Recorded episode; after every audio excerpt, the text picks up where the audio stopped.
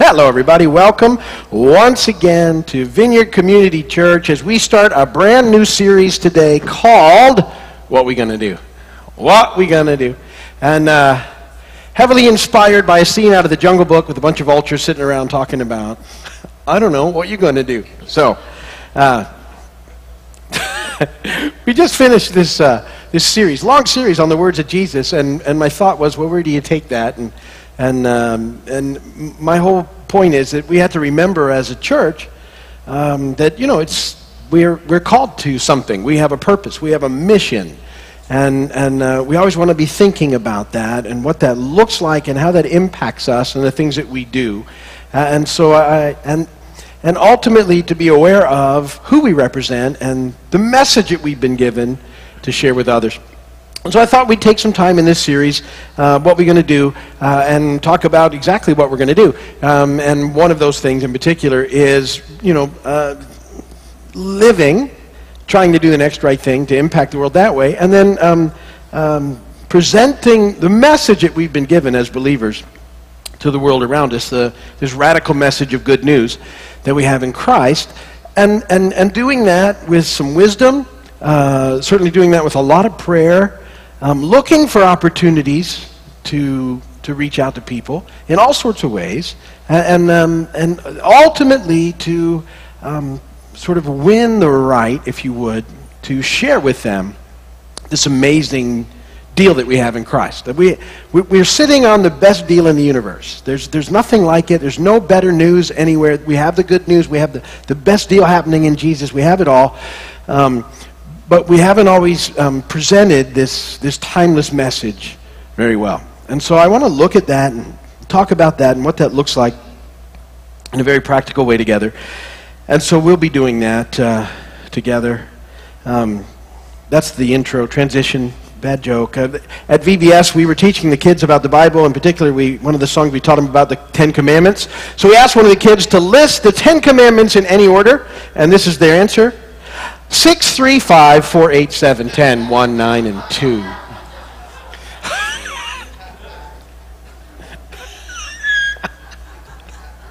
You'll remember that. All right, all right. So, and then I was, I had to tie in VBS and Father's Day, little Father's Day joke. Little boy says to his dad, Hey, Dad, are, are bugs good to eat? Let's not talk about such things at the dinner table, son, his father replied. And after dinner, the father inquired, Okay, now, son, what did you want to ask me? Yeah, nothing, said the boy. There was a bug in your soup, but now it's gone.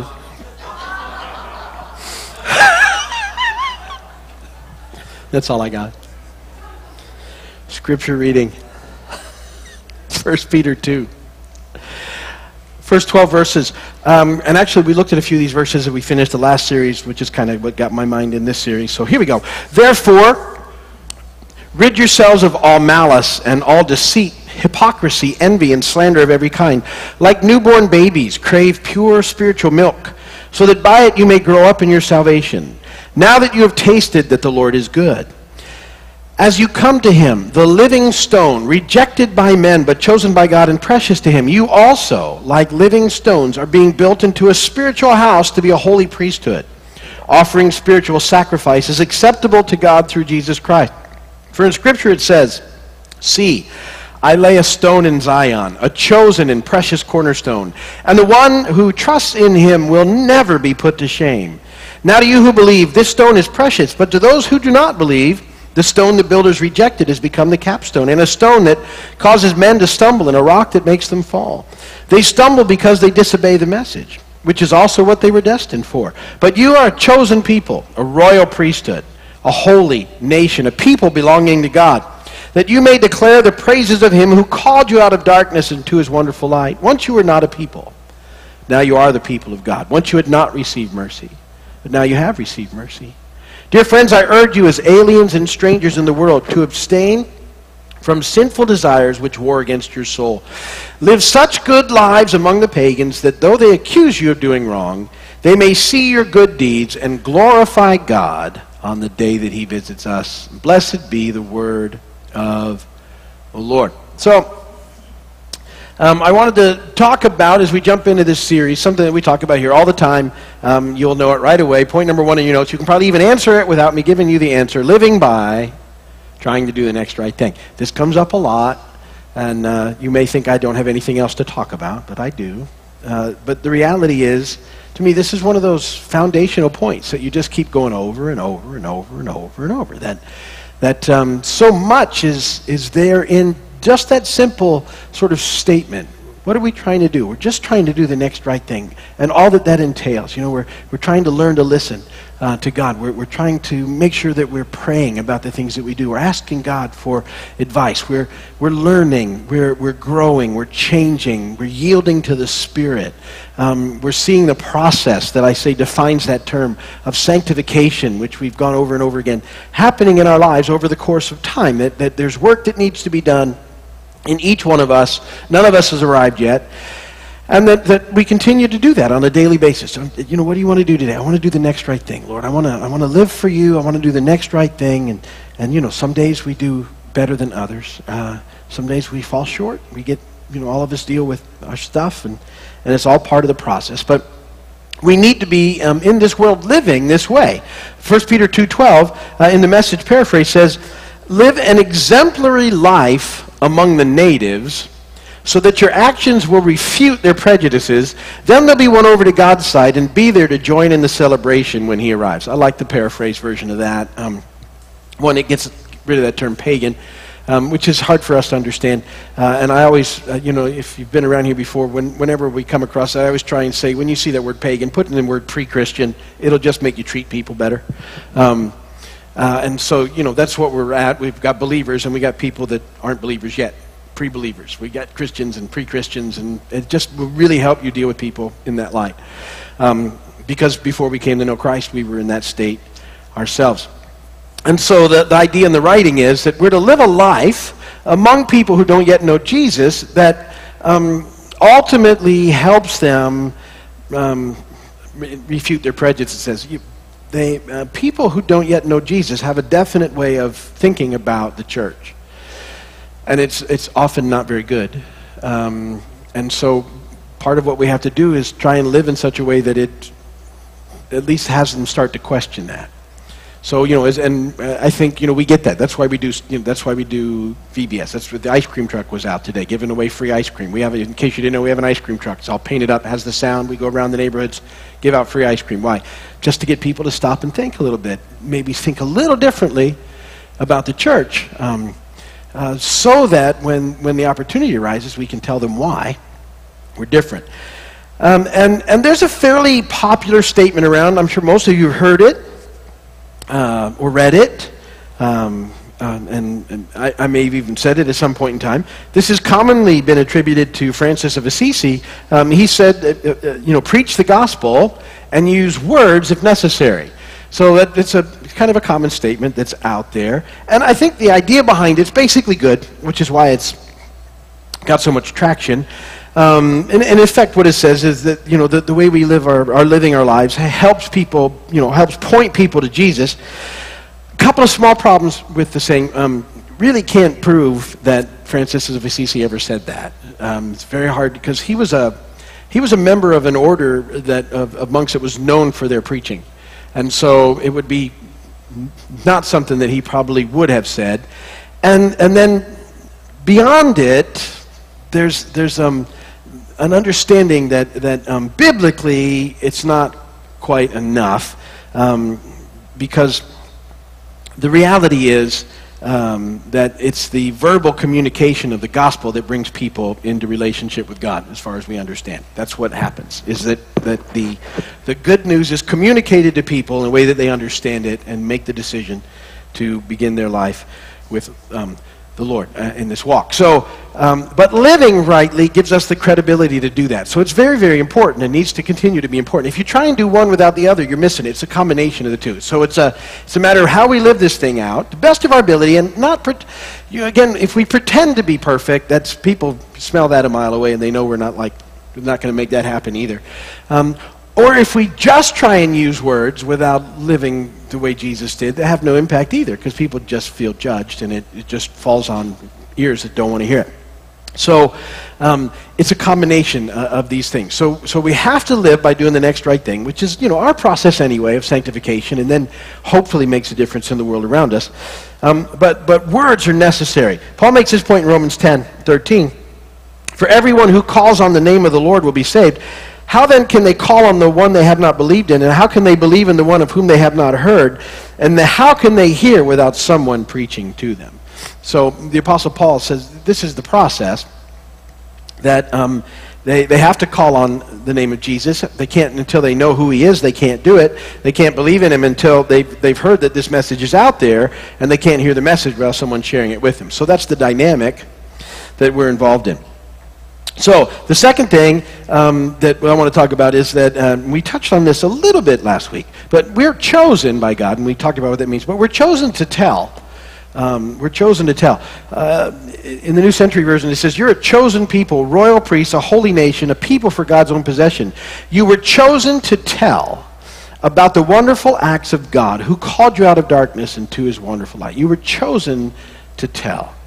You were, you were called to proclaim. You, you, were, you were given this as part of the process that uh, we have to be tellers. And, and what we're telling people of is the wonderful acts of God, the gospel, the good news, the amazing things that God has done. The heart of the good news because sometimes I, I, you know, and this is one of the, the, these next few verses are verses that you should know, that you should be able to find in your Bible almost immediately when someone begins to ask these questions. You know, what is it? What is the message? What is the good news that, that there's the, in Scripture in 1 Corinthians 15, 3 through 6? Paul records these things for us. And he says, For what I received, I passed on to you of first importance. Christ died for our sins, according to the Scriptures, that he was buried and that he was raised on the third day according to the scriptures. That's the heart right there of the gospel message. And then the other, very, he appeared to Peter and then to the 12, and then he appeared to more than 500 of the brothers at the same time. Paul, in that one spot, gives us a, this whole thing. This is, the, this is the message that people need to hear. This is what took place, and you need to know that a lot of people saw that this happened. And he was writing at a time when most of those eyewitnesses were still alive. And so he's making a point. Look, it's not, don't just take my word for it. You can go and ask. There's a lot of people around that saw the, the crucifixion, the, the death, and the resurrection of Jesus. But that is the heart of it all. That had to happen in order for us to be redeemed.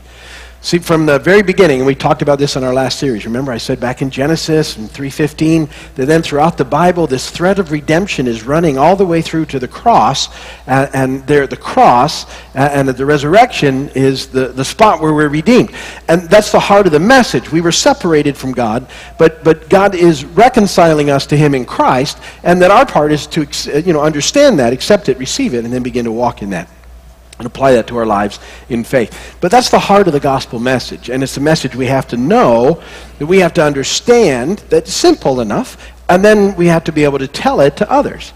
That, you know, that's the heart of it, right? We, we all sinners. That's everybody.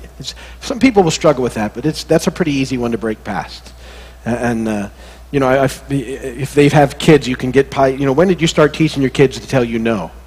You didn't. They just knew how to do that. We're, we're all sinners. It happens young, and it happens to all of us. That sin separates us from God, because all sin does that. Big sin, little sin, however you want to define sin, it all separates us from God. We can't fix it. We're never going to be, once you're not perfect, you can't get back to perfect in your own strength. And so God made a way, and that's what happens at the cross. He, he went and dealt for, you know, he paid for our price. He did it. He lived the perfect sinless life, and then he exchanged that life for ours at the cross, defeated death, rose again so that we can have life forever. All that happens right there in those verses. And so we need to be aware of those verses because that's ultimately what we're going to share. Now, um, we got to come up with ways to share that to the culture, but the message has never changed and never will change, and, and we won't let it change. That's the heart of the gospel message. Now, in order to share it, there's some things that we can do, and so point three is preparing to proclaim. And so Peter says this uh, in verse 1 Therefore, rid yourselves of all malice, deceit, hypocrisy, envy, and slander of every kind. So, as tellers of this incredible message, there's some things that need to happen in us. And uh, I'm sure you all have uh, already passed that, you know, there's no deceit in you anymore. There's no hypocrisy at all. There's no envy. There's no slander of any kind that we have to deal with. We've all sort of already got past all that. Yeah, no. Um, there's work to be done, but as we start thinking about, you know, that we're tellers now and what we say, so this really makes big, a big difference in life. What we say matters. Words are extremely powerful. Words are so powerful. So our words can build people up, and our words can tear people down. And, and the power of words is, is amazing. Um, many people uh, were impacted by words that were spoken to them when they were very young, and they're still impacting them today, and they weren't good words for, for a lot of people. If, and same way, powerful words spoken into a, a person by someone in, in a position to do that can also make a huge difference in people's lives. And so words are extremely, extremely powerful. And yet, because we live in a broken world, uh, and you know, not putting blame on people, but, but people who should have been speaking words into us of life and encouragement and hope and telling us that we were going to be good and that we could make it, weren't. And in, in fact, we're doing the opposite, and, and it had you know, to, to tremendous impact in negative ways. So, with the reality of that, and, and you know, hopefully, um, the way God uses things in our life, because God's so good. So, so you can now remember perhaps a situation where someone spoke something into you that's had a, had a bad impact on your life, and you can see how powerful that is, and then you can realize, okay, I have the, the opportunity now to make a difference by doing the opposite and not speaking those words into people. And so we want to use our words wisely all the time so that when the opportunity to share the good news arises, people can receive those words. That's the whole thing. Your, your, entire, your entire life, really, um, it, it, as mission minded folks, is, is sharing that message. And everything you do up until that point in time, it impacts that moment. So people get fixed on that moment. Well, I just got to share with them the gospel. Well, you got to live it out in front of them, and you got to do a whole lot of other stuff so that they can receive those words from you when you get the opportunity to speak to them. So we're, we need to be sowing into this all the time by using our words wisely and always using our words for good. That's the whole thing. And so, because of that, fourth thing is sometimes you need to bite your tongue. Sometimes you just need to not say what you're about to say. And, until you get a little chance to think about it. Ephesians 4 29 through 32. Do not let any unwholesome talk come out of your mouths, but only what is helpful for building others up according to their needs that it may benefit those who listen. That's an, isn't that a powerful verse or what? Just don't let anything come out of your talk that doesn't do that, that doesn't build people up and benefit people that listen. And don't grieve the Holy Spirit of, of God with whom you're sealed for the day of redemption. Get rid of all bitterness, rage, anger, brawling, slander, along with every form of malice. Be kind and compassionate to one another, forgiving each other, just as in Christ God forgave you. See, that should be under, underneath everything that we say and, and, and, the, how we say it and the way that we say it. And so before you speak, ask yourself these questions. These three questions are extremely helpful um, in, in just helping you bite your tongue. Um, always start with this one. Is what I'm about to say true? You can ask yourself these pretty quick. Is it true? If it's not true, don't say it. This, this, will, this will just uh, immediately get rid of gossip and slander um, because if it's not true and you don't know it's true, don't say it. And, and really think about, you know, those things. And, and the way that we, oh, you know, we, we, a juicy piece of gossip really messes people up and, and believers too. And, you know, there's, there's way more dealing with gossip in the Bible than anything else. God's not a fan of it because it ruins people. And yet we just sometimes can't help ourselves, and, and we have to. So if you're not sure, if you're not 100% sure that it's true, don't say it. Don't pass it along in an email. Don't forward the story. Don't do it unless you're absolutely 100% sure that it's true. Let it stop with you. Just let it stop right there. And, and just don't say it. It's, it's so important because, again, see, you have this message you have to communicate as believers of the truth. And if people don't think you have integrity, they won't when you go to give them the absolute truth on that. B, is it helpful? So true can be true. It's true as long as it's true. That's good. But then, is it helpful? Sometimes, you know, because something's true doesn't mean it's helpful in that situation, and maybe you have to reserve that for another time. Um, will it build up the person you're talking to? Does it need to be said? Does it need to be said? I know I've said this to you before, but but um, if you use, if this this phrase is in your in your vocabulary, get rid of it. I don't mean to be rude, but it's one of those things. Don't. Just don't say it. because you do mean to be rude, and you are not excused. You've also heard me say this. If someone says that to you, I don't mean to be rude, but go like this. And if they don't get the idea, keep doing it till they get there. They'll walk off because they think you're nuts eventually. But just don't, just don't say it. It's rude. So if you're going to be rude, I guess it's better go off and be rude than it is to say, I don't mean to be rude, when you really do mean to be rude. And then maybe you'll run through the questions and go, I just don't need to say it. You don't need to say A lot of times we just don't need to say stuff. I, you know, I realize that. Like, the bank that I deal with doesn't have enough parking. it just doesn't have enough parking spots. And what's really weird is I'll go there and I got a big truck. There's nowhere to park the truck. And, and so I'll end up parking in the back corner somewhere, and, I have to, and it's not a big walk, but it's hot, you know what I mean. And, uh, and then I'll walk in there, and there won't be anybody in there. and I, I really want to complain to somebody, and yet I think to myself, it's none of these people's fault. you know, and, and who would it benefit? It's just me wanting to unload a little bit. And that happens all the time, but we do that all the time. Is it, is it, does it need to be said at all? A lot of it just, I just, uh, whatever. You know, it's, most of it's me anyway. Is it loving? That's the last thing. Is it loving? If not, don't say it. If you're frustrated, don't say it. If you're, if you're looking for vengeance, don't say it. If you're angry, don't say it. Um, if, if any of those are your motivations, don't say them. Your word should bring life to people. Listen, our word should encourage. Our word should inspire. Our word should be a calming influence in the world around us. Uh, you know, our word should sometimes challenge people, but only in love. And, and uh, we always want to temper our words with kindness and compassion, with grace and mercy. And so we need to make these things our habit. As we talk about being tellers, um, we got to start on a daily basis getting our, our words in line. And, and being a light, we, you know, we're called to be a light in the world. Think about that too. Even with, so we have these formats now where we can say something um, on social media and stuff that just goes whoop, out beyond our control sometimes. And if it's not uplifting and right, just don't do it. Because they, they, just, they, someone sees it and then that's how they define you. And you, it probably isn't the way you want to be defined. So always think about that. I'm called to be a light in the world. Is this bringing light? Will this at some point give me an opportunity to tell somebody the good news I have? Because everything else really doesn't matter that much. That's, that's what I want to be able to share with people. That's my, you know, that's our call. That's our ultimate goal. So that's the uh, beginning of this series. We'll talk more about this in the weeks ahead. I think it's going to be a lot of fun. I'm looking forward to it. If you're watching my video, thank you very much. Appreciate you doing that. And uh, we'll see you on the next one.